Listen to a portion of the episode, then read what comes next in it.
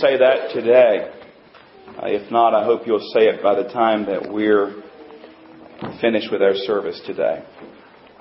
You can be opening your Bibles this morning to Exodus chapter 20 as we continue taking a fresh look at the Ten Commandments.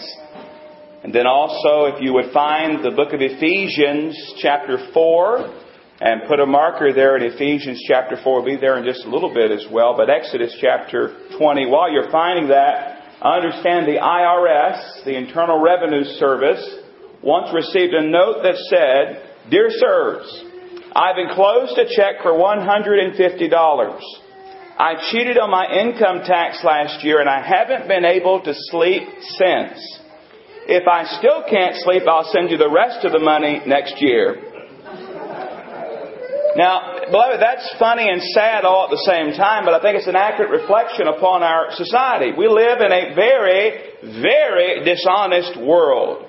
We live in a sin-filled world. I wonder how many of you ladies have ever uh, accidentally left your purse behind, maybe at a restaurant or a similar place. Let me see your hand. Of you left your purse behind? All right. Uh, I know it's happened in our marriage at least once. At least once, Danielle has uh, left her purse behind. But uh, when that happens, what is your first thought? What is your reaction? Do you say something like this? Well, I'm sure everything will be fine. I'm sure some honest person will find my purse. They will take it immediately to the manager of the establishment who will take the purse, then place it in the safe and await our arrival very soon where they will check and make sure that I am who I say that I am. They'll retrieve my purse and everything will be fine and we'll live happily ever after. Is that what you're thinking when you leave your purse behind? Now be honest, what do you really think? You think, oh no! Oh no, I, I, it's gone. I'm sure it's gone forever. What was in there? My checkbook, uh, my credit card, my driver's license. They've got our address. They've got our house keys. Honey, what are we going to do? That, that, that's how we respond. Why? Because we know there are plenty of thieves out there. There are plenty of folks who will happily help you with your purse and, and take care of your purse for you. We live in a world filled with theft. Thefts of all kinds. And if ever again, if, if there ever were a day where we need the Ten Commandments, it is today. The eighth commandment, you have found Exodus 20 by now, is found there in verse number 15 where it says very simply these words, plainly, clearly, and boldly, you shall not steal. You shall not steal. The eighth commandment. Now, before we unpack the eighth commandment, I think we need to do a quick review. Uh, maybe it's been a while uh, since you've uh, really thought about what we've talked about so far. Uh, maybe you're here for the very first time today, but let's go ahead and unpack and, and look at the eighth commandment in just a moment. But let's review real quickly. We've, we've covered seven commands. We talked about how the Ten Commandments can be divided into two sets or two groups. Commands 1 through 4 deal mostly with our relationship with God, our vertical relationship, uh, where we have those first four commands. And then commands 5 through 10 deal mostly with our horizontal relationships or our, our relationships with one another. Uh, Jesus said it this way in Matthew 22, verses 37 to 39. Jesus said to him, You shall love the Lord your God with all your heart, with all your soul, and all your mind. That is that, what? That vertical relationship with the Lord.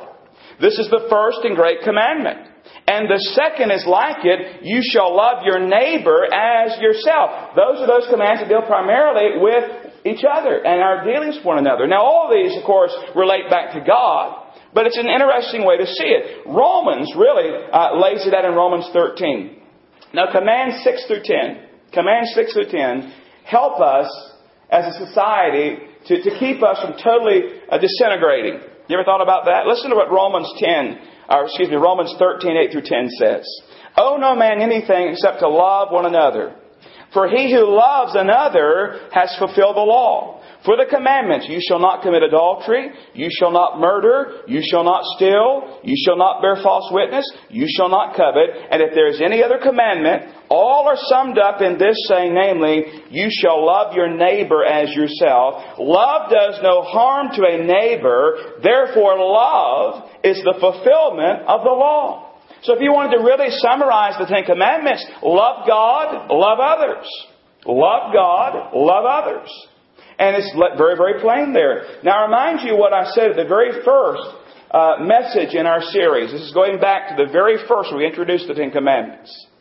I remind you what I said there. I said to you, these commandments, they are given to us out of a heart of love.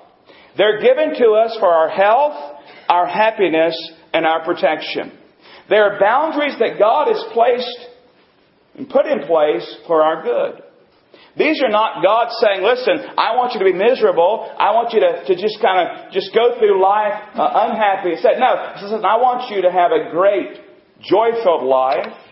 And here are some boundaries. Here are some things out of a heart of love that I give to you, I set in place that will help you to be healthy and happy and protected. Now, 1 John 5 3 says, For this is the love of God that we keep His commandments, and His commandments are not burdensome. And so we look at this summary. Love God, love, love others. Now, let's go to this eighth commandment today, where we find very plainly, very boldly, very clearly, God says, You shall not steal. And I know some of you are memorizing the commands. I want to commend you and encourage you. But on the count of three, when I count one, two, three, I want us to say those words. You shall not steal together. All right? Are You ready? One, two, three. You shall not steal. Now that's applicable to all of us. Now when I look at this command, very, only four words, right? You shall not steal. I see three types of people here. I see first of all owners owners. You say, well, preacher, I look at Exodus 20:15. I don't see it talking about owners. Really think about it. They're there. You see, this command assumes ownership. It assumes ownership. It reminds us of the right to possess personal property. It, it reminds us that everything doesn't belong to everybody. There are things that are yours, and there are things that are mine. My stuff is different from your stuff. This is a very important point. You see, if, if everybody were to have everything, you wouldn't need this command. Because there'd be no ownership, right? Everybody would own everything, and so there'd be no such thing as stealing. If all the stuff was everybody's stuff, there wouldn't be any stealing. He would have to say, You shall not steal. But that's not the way things are. If you take my stuff, you're stealing. If I take your stuff, you're stealing. Or I'm stealing. I got confused. Say that again. You take my stuff, you're stealing. If I take your stuff, I'm stealing. There we go. There are things that belong to me, and there are things that belong to you. The right of owning, possessing personal property. Everything doesn't belong to everybody. Now let's just be even more plain about it. We call ourselves owners. And from a human standpoint, we understand what we're saying. But in all honesty, none of us really own anything. Psalm 24:1 says, "The earth is the Lord's and all its fullness, the world and those who dwell therein." 1 Corinthians 10:26 says, "For the earth is the Lord's and all its fullness." Psalm 50 verse 10, "For every beast of the forest is mine, and the cattle on a thousand hills." And I know we've got some cattlemen among us, and as you go out and you drive around, you see the cattle. Remember, those are God's. Everything is God's. Everything that we think is ours, it's really His. Your house, your cars, your bank accounts, your children, it's all His. Christian, listen, He even owns you. He owns me. 1 Corinthians 6, 19 and 20. Or do you not know that your body is the temple of the Holy Spirit who is in you, whom you have from God, and you are not your own? For you are bought at a price. That is the blood of Jesus. Therefore, glorifying God in your body and in your spirit, which are God's. We're just managers of what God has entrusted to us. So understand, as I use the term owners today, uh, from a human standpoint, we're owners. And God acknowledges that fact in this command that we have the right to personal property. Ultimately, everything is His, and we only manage it for Him, but in a sense, we are owners. We're stewards of God's possessions. Now, some might be thinking, well, wait a minute. God didn't give me what I have. I work hard for what I've, got, what I've obtained. God didn't give it to me. Let me remind you of Deuteronomy 8, 18. Real quickly, where it says, And you shall remember the Lord your God, for it is He who gives you power to get wealth. See, He's the one that allows you to have that blood pumping through your body today, your lungs to be helping you to breathe today, the mind that you have that works today. He gives you strength.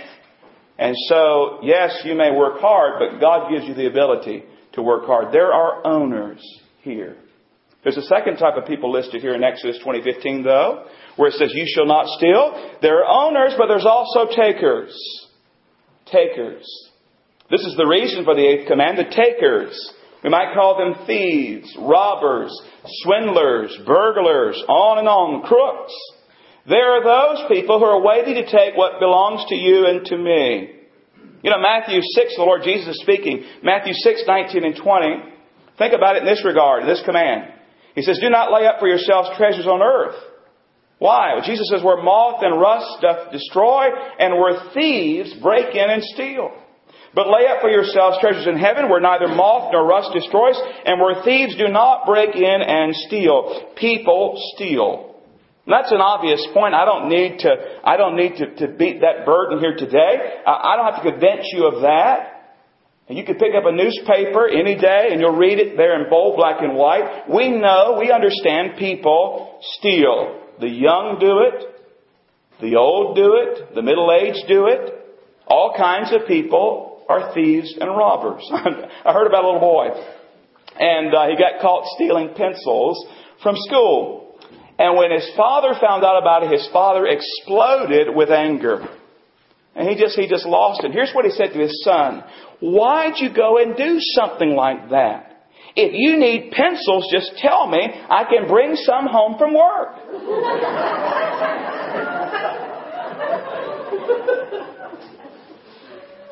The apple didn't fall far from the tree, right? All kinds of people steal. Now, now most of us, we read this command and we say, well, this is one of those ones, this doesn't apply to me. I mean, I don't, uh, I'm not a thief. I'm not a thief. Well, the reality is stealing takes many shapes and forms in our world. It's not just people who dress in all black and creep inside people's windows late at night. Sometimes theft, it, it slips in very subtly in our lives, in our hearts, and, and we may be guilty of this command and not even know it, and not even realize it. As I studied various resources, there are many things mentioned. Here are some of the ways that stealing takes place in our lives. I already mentioned the one in the illustration, cheating on taxes. That's stealing.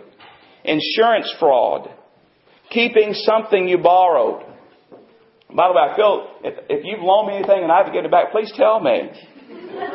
I don't think I try to be conscious of that, but keeping something, can I borrow this and you never give it back? That's stealing. Failing to pay debts. Cheating in school. Plagiarism.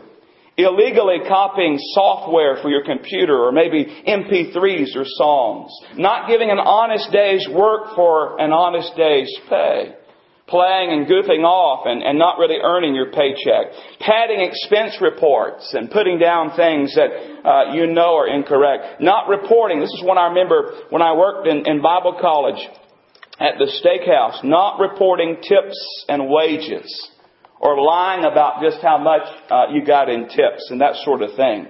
Uh, getting too much change back after a purchase and keeping it.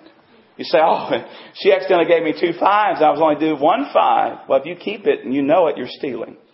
Uh, and of course, this list could go on and on and on and on and on. But the point is this: we may be guilty of breaking this command and, and not even realize it, or maybe realize it and not even be bothered by it. Really, what do we do? Maybe God the Holy Spirit has put His finger in your life today, and you realize that you're guilty of breaking this eighth commandment. You realize you're guilty of stealing. Well, uh, first of all, you need, to, you need to, if you haven't already, you need to be saved. If you've never trusted the Lord Jesus Christ, we know the Bible is very plain and clear that all have sinned and all have fallen short of the glory of God. There's none good, no, not one. There's none that doeth righteousness. That we can't work our way to heaven. We, we're not good enough. We're lost. We're condemned. We're doomed for hell. But He gave the Lord Jesus Christ. If we'll place our faith in Him, turn from our sin to Him, He will save us and forgive us and cleanse us of our sin. If you've never been saved today, let me invite you today, trust the Lord Jesus Christ. But then if you are a child of God and you're guilty of stealing, you're guilty of this sin, what do you do? Well, first of all, you need to repent and confess. You need to agree with God what you're doing is wrong and turn away from it, repent of it, and then when possible, you need to make restitution. When possible, you need to make restitution. Now, it may have been a pack of bubble gum way back, and, and you can't make rest, but there are areas where you can make restitution. We see that in Zacchaeus' life. Remember Zacchaeus? He was a wee little man, and a wee little man was he. Remember that? Uh, Luke chapter 19 verses 1 through 10. Jesus entered and passed through Jericho. Now behold, there was a man named Zacchaeus who was a chief tax collector, and he was rich. Those two things went together. And he sought to see Jesus, uh, who Jesus was, but could not because of the crowd, for he was of short stature. So he ran ahead, climbed up to a sycamore tree to see him, for he was going to pass that way. And when Jesus came to the place, he looked up and saw him and said to him, Zacchaeus, make haste, come down, for today I must stay at your house.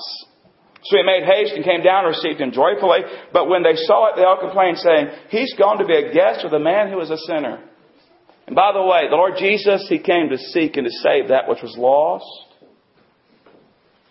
And He's still saving sinners. And I don't care who it is you think about as the worst person you could ever imagine. Jesus died for that person. Jesus desires to save that person. We need to give them the gospel.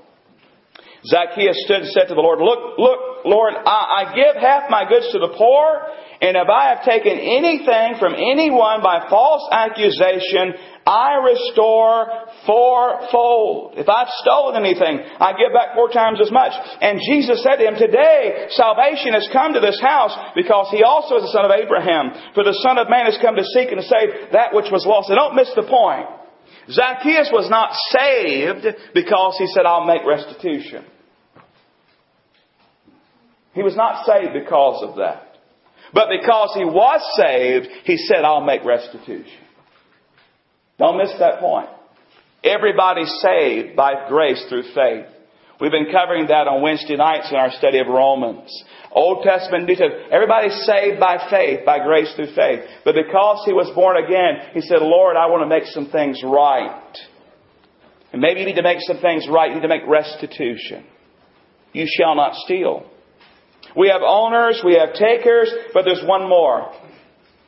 You say, well, I, I just don't see it, preacher, there's one more. And to get this third one, you have to go to the New Testament.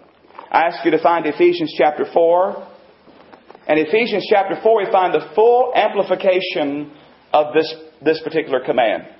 The full amplification of this command. You'll find it in Ephesians chapter 4 and verse number 28. Ephesians chapter 4 verse 28. The Bible says, Let him who stole steal no longer. But it doesn't stop there. It says, but rather let him labor, working with his hands what is good, that he may have something to give him who has need. You see, in the eighth command, you have owners and you have takers, but then the New Testament adds a third group to it, and that's the givers. Owners, takers, and givers. You see, we learn the opposite of stealing is not just not stealing. The opposite of stealing is giving. You might be thinking, wow, how can the preacher move from the Ten Commandments to a, a lesson on giving? He truly is a Baptist preacher, isn't he? Well, well, look at it, beloved. It's not my idea. Look at the verse. Ephesians 4.28. Let him who stole steal no longer. You shall not steal. Stop stealing.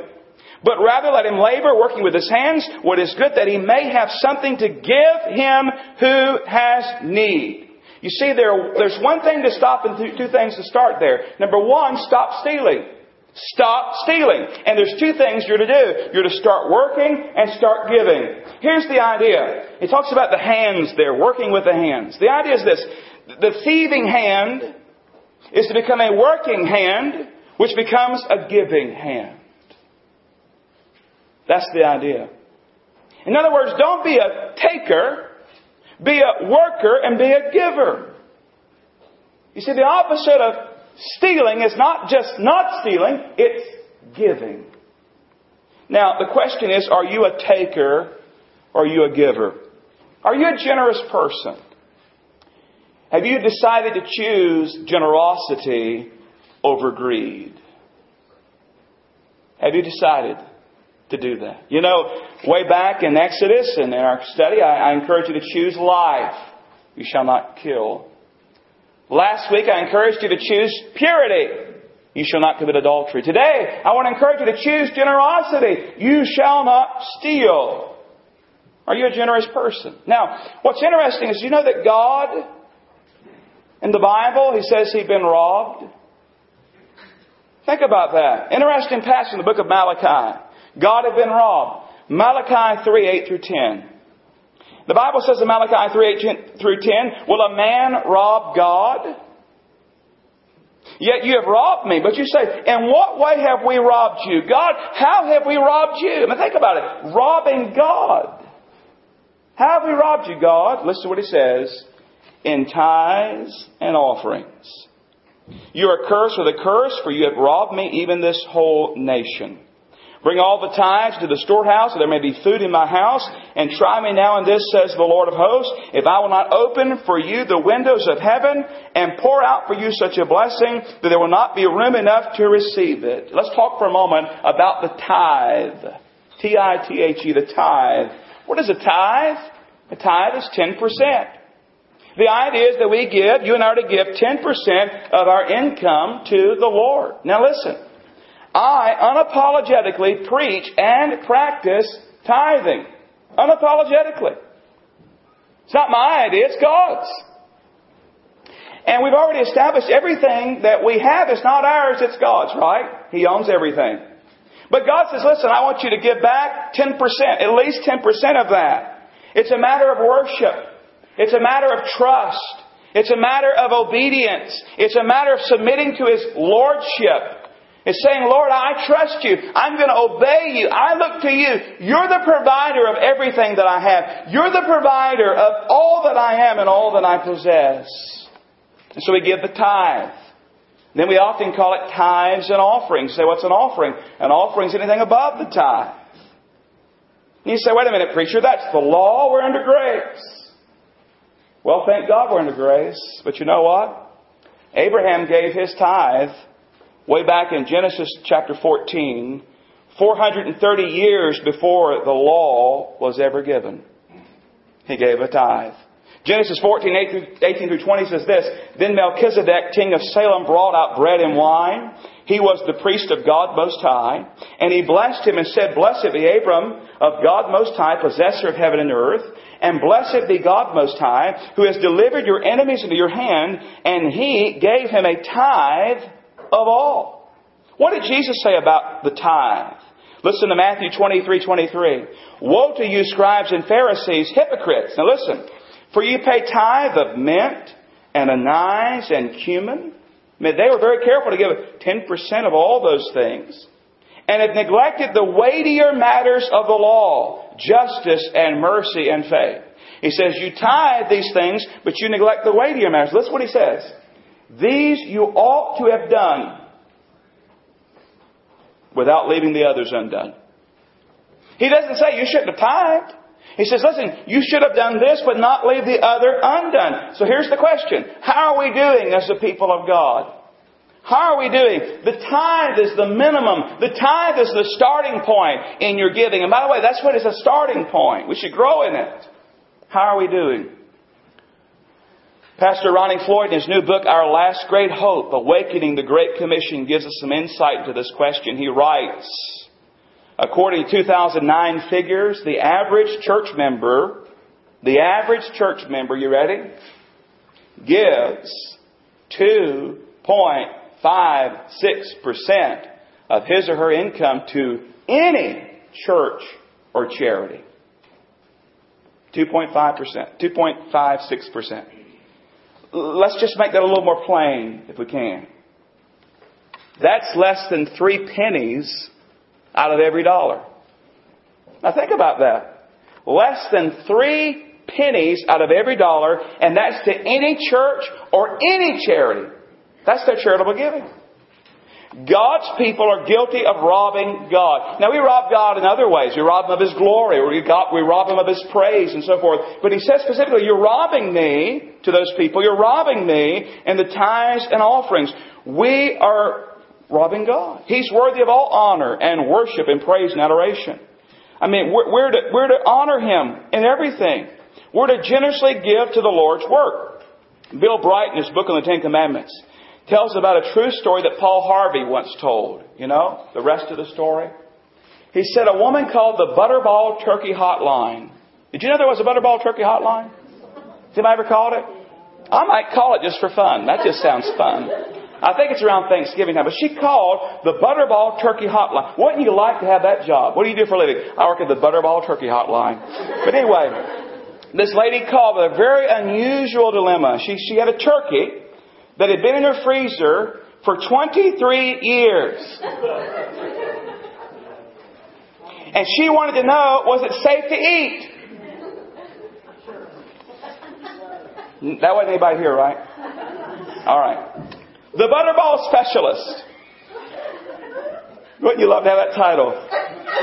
The Butterball Specialist said the old bird would be edible only if it remained at zero degrees all these years. But he quickly added, the turkey would have probably lost its flavor and he would not recommend eating it. The lady said, that's what we thought. We'll just give it to the church. well, bless her heart.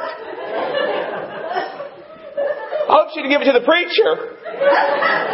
She wouldn't eat it. She wouldn't have anything to do with it. We'll give it to the church. I'll give it to God. In college, we used to call that sort of thing junk for Jesus. Be sure to save your used tea bags to send to the missionaries. Junk for Jesus. Somebody needs to tell folks like that, keep your junk. Our God deserves the best. He deserves the best. How, how are you at giving? Yes, you. I'm talking to you today. May I take off my preacher cap for a moment and put on the pastor one? Just talk to you as your pastor for a moment. We want you to feel confident in your giving here at Red Hill. We're totally transparent. I know there are a lot of places you can give your money. And I want you to know that the money that you give here is being used around the world. Now I say as you give here, you're touching the world with the gospel. You might think, that's just a little phrase? No, it's not. Now see, we do keep a portion of what's given here.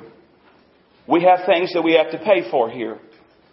You know, the electric company wants their money. Our other providers wants their money. We do local missions right here in our community, in our county. We're busy at work right here at Red Hill, reaching folks with the gospel. Twice a year we give away two full offerings. At Christmas time we give a full offering to Lottie Moon. That is for international missions. At Easter time, we give an offering to Annie Armstrong for North American missions. And I praise God in this economy and the things that we're going through. We still have a, a, debt that we're trying to pay on our building. We're giving, if I'm not mistaken, and please correct me if I'm wrong, we have the largest offerings. From my understanding, the largest offerings we've given to Lottie and Annie. There are, another, there are other mission items in our budget. We give to our local county association 5% of every undesignated dollar. We give to WMU North Carolina. We give to the North Carolina Missions Offering. We give to outreach and media. We're sending out CDs of our messages here to shut-ins and those who cannot go to church. And let me say thank you. It's a real blessing that they're telling us that. They're grateful that they're getting those. And they'll be listening to this later. And let me say to them, we're grateful we can do that for them. And we're a part of something, a wonderful thing called the cooperative program. You may have heard that term before, but you may not understand exactly what it is. That's how we support missions on a weekly basis through the cooperative program. It's the first thing in our budget. When you look at the budget, the very first thing listed, and it's right there, and it ought to be there because it's our very first priority. You see, out of every designated dollar that comes in, we give 7% of it to the cooperative program. We're giving 5 cents to the Anson Association. We're giving 7 cents to the cooperative program. You say, well, what in the world does that mean? What does that do? Well, we send 7% to the Baptist State Convention of North Carolina. They keep a portion of that there, then they send on a portion of it to the Southern Baptist Convention. And so you say, what does that do? Well, let me give you just a little bit here very quickly about what your money's doing. Because it talks about giving to those who have need. We're to labor and work with our hands and give to those who have need. What are some of the things that you're doing through your giving? I have a little track here from the Baptist State Convention called Cooperative Program Talking Points. Now, now this is a couple of years ago. I saw 2008. These numbers are slightly different, but they'll give you an idea of what we're doing. Did you realize as you give to Red Hill, you're helping to support the Baptist Children's Homes? At this time, 2,000 needy children housing and clothing and care for these who are really in need. You're doing that as you give here. You're helping to plant new churches. At this time, you're helping, and when this was written, youth programs. You're helping to carry on ministry in 37 college and universities across our state. You're helping with Christian counseling. You're helping with education. You're helping with missions. You're helping Baptist college students with scholarships. Those who go here can apply for different scholarships to go to certain schools. That's what's going on in our state. But then what goes on beyond that? When you give to your helping with our Southern Baptist seminaries, we have six seminaries at this time of the writing of this, 16,000 students being trained to be servants of the Lord Jesus Christ. As you go on in the SBC, the North American Mission Board, over 5,000 missionaries in the United States and Canada. And then yesterday, they sent me this from the International Mission Board. Did you realize as you give here, you're helping to support uh, 4,952 field personnel under the International Mission Board? Last year, they baptized in 2010 360,879 people who came to faith in the Lord Jesus Christ. And as you give here, when you give, you're helping with that. And listen to this. New Churches International Mission Board in 2010. Listen, 29,237 new churches. I say again, when you give here locally at Red Hill Baptist Church, you're touching the world with the gospel. You're reaching out to those in need. You're caring for those. You see, the opposite of stealing is not just not stealing, it's giving. It says, let him that stole steal no more. Let him work. Let him labor with his hands that he has to give to those who have need. I don't know about you, but I'm excited when I give to Red Hill. Because I realize when I, when I put an offering and I put my tithe in at Red Hill, I'm literally involved in work around the world. Because it all doesn't stay here. And I, have got a part in that. And that's exciting to me. And I want it to be exciting to you. You can give in this one local place, and, and, and so many needs, and so many entities, and so many ministries are going on, and they're all gospel centered. That's the most exciting. There are a lot of charities do a lot of wonderful work. But as I told our leadership team, as we met the other night to plan on our calendar, we're different. Why? Because we're here as a church. We're to glorify God. We're to be gospel centered. We're to be getting out the gospel. And so to be able to touch people in all these areas of need and be gospel centered. Stealing is sin. Stop it. That's what God says. Giving is a delight. Start doing it. We don't start with our giving of our money though. Did you know that? We don't start there. We start by giving ourselves. Let me give you a couple passages and we're almost done. 2 Corinthians 8, 4 through 5 imploring us with much urgency that we would receive the gift and the fellowship of the ministering to the saints. And not only as we had hoped, but they first gave themselves to the Lord and then to us by the will of God. Romans 12, chapter 1, uh, chapter 12, verse 1. I beseech you therefore, brethren, by the mercy of God, that you present your bodies a living sacrifice, holy and acceptable unto God, which is your reasonable service. You give yourself. You give yourself. See, when you give God yourself, everything else follows. Now, I know we have some very generous givers here. And I want to thank you. And I want to encourage you. And I'll be honest with you, I don't know about you personally. I don't know what you give. And I don't want to know. That's between you and God. But I don't apologize for emphasizing giving here. You see, God's Word is clear. We're touching the world with the gospel. He wants tithes and offerings. We're honest, I believe, in our stewardship here at uh, Red Hill. We're wise in our stewardship. Our books are audited as outlined in our Constitution and bylaws. The record keeping is accurate. The financial statements are made available. Jesus Christ is the focus of what we're doing here. And I say again, you can feel confident in giving here knowing that as you give here, the money you give is touching the world with the gospel. Three types of folks here owners, takers, and givers. Now here's the question which describes you? Which describes you? Are you an owner of God's good gifts and you're a giver? Or are you a taker? What is God saying to you? See, there's so much here in these four little words. You shall not steal. The New Testament amplifies this. Listen, let him that steal, steal no more. But rather, let him labor. Let him work. He may give. The, the thieving hand becomes a working hand, which becomes a giving hand. I say, beloved, choose generosity. Choose generosity. Let's bow our head and close our eyes before we pray and have our song of invitation. I appreciate your patience today. If you need to be saved today, would you come? A moment we sing, would you step out and come and meet me here? Let me allow, allow me to put someone with you to share the gospel and answer questions. Would you do that today?